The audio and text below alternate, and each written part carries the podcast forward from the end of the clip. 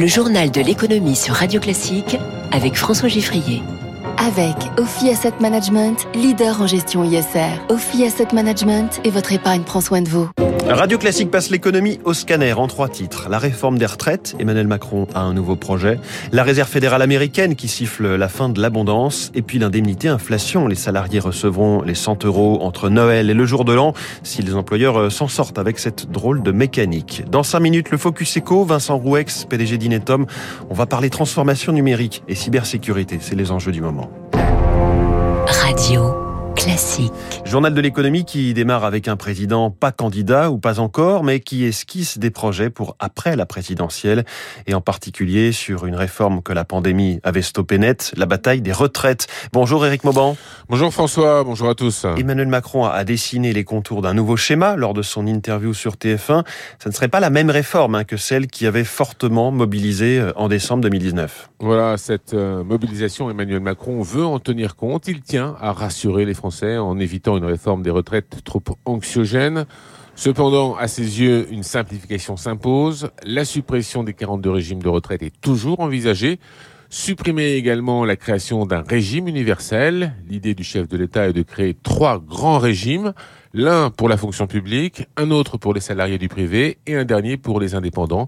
Il faudra travailler plus longtemps, adapter le temps de vie au travail aux difficultés de certaines tâches et repenser le travail des seniors. Ce que le président n'a pas dévoilé, ce sont les modalités de cette réforme, notamment si une retraite à point est toujours envisagée ou bien la mise en place de mesures d'âge. Rien non plus sur le financement des retraites qui constitue le principal poste de dépenses publiques, loin devant nos voisins européens. Merci Eric Mauban. Je vous reparlerai de cette question des retraites tout à l'heure dans les spécialistes avec euh, Renaud Blanc à 7h40. C'était euh, la grande actualité de la planète économique euh, hier soir. On attendait les mots du patron de la Fed, Jérôme Powell, la Banque centrale américaine. Ses membres ont été pour la première fois unanimes sur la nécessité de relever les taux dès 2022. Ce sera tout de même euh, soumis au fait que le marché de l'emploi remonte. Une analyse à chaud, celle de Bastien Drut, stratégiste chez CPR Asset Management on sent bien que la Fed est de plus en plus préoccupée à cause de l'inflation élevée. Hein. L'inflation est quasiment à 7% euh, aujourd'hui. Elle considère aujourd'hui que l'inflation est un risque pour la croissance et c'est pour ça qu'elle essaie maintenant d'accélérer sa lutte contre l'inflation. Ça mettrait euh, des Fed Funds qui seraient seulement euh, très légèrement au-dessus de 2% à la fin de l'année 2024 et donc on, partirait vers un cycle de resserrement monétaire qui serait quand même relativement lent et il faut pas craindre un crack obligataire sur le marché américain parce que euh, finalement le taux terminal des Fed Funds resterait relativement bas. Après la Fed, c'est au tour de la Banque centrale européenne hein, de se prononcer aujourd'hui euh, sur son soutien à l'économie et ce dilemme euh, pour combattre l'inflation ou soutenir l'économie. Il y a aussi la question des dettes publiques. Évidemment, il faut qu'elles restent soutenables alors qu'elles sont assez éloignées d'un pays européen à l'autre. La réaction des, des marchés financiers aux annonces de la Fed hier soir à Wall Street, les indices qui reculaient lors des premiers échanges ont fini très solidement dans le vert. Le Dow Jones a gagné 1,08%. Le Nasdaq a fait un bond de 2,15% et le S&P 500 plus 1,63%. Le CAC 40 lui avait progressé, mais c'était avant ses annonces de 0,47%. Et le Nikkei en ce moment à Tokyo progresse très fortement, plus 1,91%. On en parlait dès le journal de 6h30, la grève à la SNCF qui va perturber les départs en vacances vers le sud-est. Alors une partie des voyageurs euh, maintenant a le réflexe. Problème de train quel qu'il soit, on se rue sur le covoiturage et sur les liaisons par bus longue distance, les fameux cars Macron. La compagnie Flixbus enregistre un boom des réservations pour ce premier week-end des vacances. 100 bus vont circuler chaque jour sur cet axe sud-est. Yvan Lefromorin est, est le patron, hein, le directeur général de Flixbus.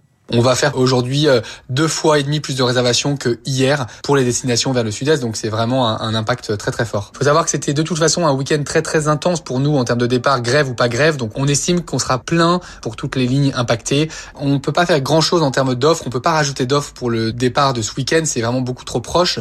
On est en train de réfléchir à ce qu'on pourrait faire éventuellement pour les week-ends prochains si la grève était maintenue ou si elle était d'ailleurs euh, amplifiée sur d'autres axes, mais là malheureusement on pourra pas répondre à la demande pour l'ensemble des gens qui seront impactés.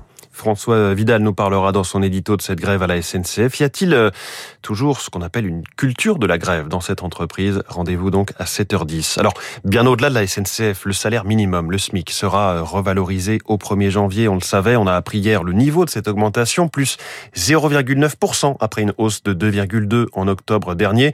C'est le résultat de la formule de revalorisation automatique du SMIC qui tient compte de l'inflation. Dernière mesure de cette inflation par l'INSEE, 2,8% de hausse des prix sur un an en novembre. On en reparle avec mon invité à 7h15, l'économiste Mathieu Courtecuisse. Toujours sur le fond du pouvoir d'achat, si vous êtes chef d'entreprise ou salarié, c'est imminent. Le versement de l'indemnité euh, inflation dans le privé doit arriver avec la paye du mois de décembre. Ce geste de 100 euros pour tous les Français gagnant moins de 2000 euros net par mois. 14 millions de salariés devraient euh, le percevoir. Mais pour les entreprises, c'est une complexité de plus à gérer puisque ce sont elles qui doivent verser ce chèque inflation. Alors comment se sont-elles préparées Émilie Vallès? Un casse-tête doublé d'une peur de mal faire pour Zacharia Faïk, dirigeant de Biogans, PME industrielle de 20 salariés situé à côté d'Angers. Le versement de cette prime s'annonce compliqué. C'est mon épouse qui gère toute la partie comptabilité et pour elle, c'est une surcharge supplémentaire d'identification. On a aussi un inventaire, donc ça tombe vraiment mal par rapport à cette période qui est assez chargée. Finalement, on va devoir se faire assister pour s'assurer que ça soit fait correctement. Donc c'est un coût supplémentaire. Et cela me met dans une position délicate, poursuit ce chef d'entreprise. Ça va pas être facile d'expliquer à tout le monde. Vous, vous avez droit, vous, vous n'avez pas droit. D'autant plus qu'on sait qu'on a des salariés qui sont à 2000 et qui vont pas la toucher. Ça peut être perçu comme une vraie injustice. Au-delà du salaire, pour attribuer cette indemnité, il faut aussi regarder plusieurs paramètres. Si un salarié a eu plusieurs employeurs en octobre, par exemple, s'il était en congé parental ou en arrêt maladie. Chez ADP, éditeur de fiches de paye, les équipes sont sur le pont depuis début novembre pour aider les 12 000 entreprises clientes. Emmanuel Prévost, directeur de la veille juridique du groupe. Je ne peux pas vous dire que c'est simple pour nos équipes. Il y a quand même pas mal de choses à prendre en considération. Donc, on a travaillé avec les équipes, la direction de la sécurité sociale et des finances publiques pour vraiment comprendre le dispositif, le retranscrire dans nos applications et le simplifier pour nos utilisateurs. Autre contrainte, il a fallu réagir vite dans l'urgence et mettre tout en place en moins de deux mois. Émilie Vallès pour Radio Classique. Et puis un, un, nouvel acteur géant dans le monde du champagne. Il se nomme Terroir et Vigneron de Champagne. Il est né hier de la fusion de deux coopératives de vignerons qui, qui cultiveront à eux deux réunis 9% du vignoble de Champagne, la coopérative régionale des vins de Champagne et le centre vinicole Nicolas Feuillat. Ce nouveau groupe coopératif, ce sera donc 6000 vignerons, 3000 hectares, mais il restera tout de même assez loin du numéro un du secteur qui est le groupe LVMH qui détient notamment Mouette et Chandon, Ruinard ou encore Veuve Clicquot, et qui est aussi, on peut le dire, propriétaire de Radio Classique.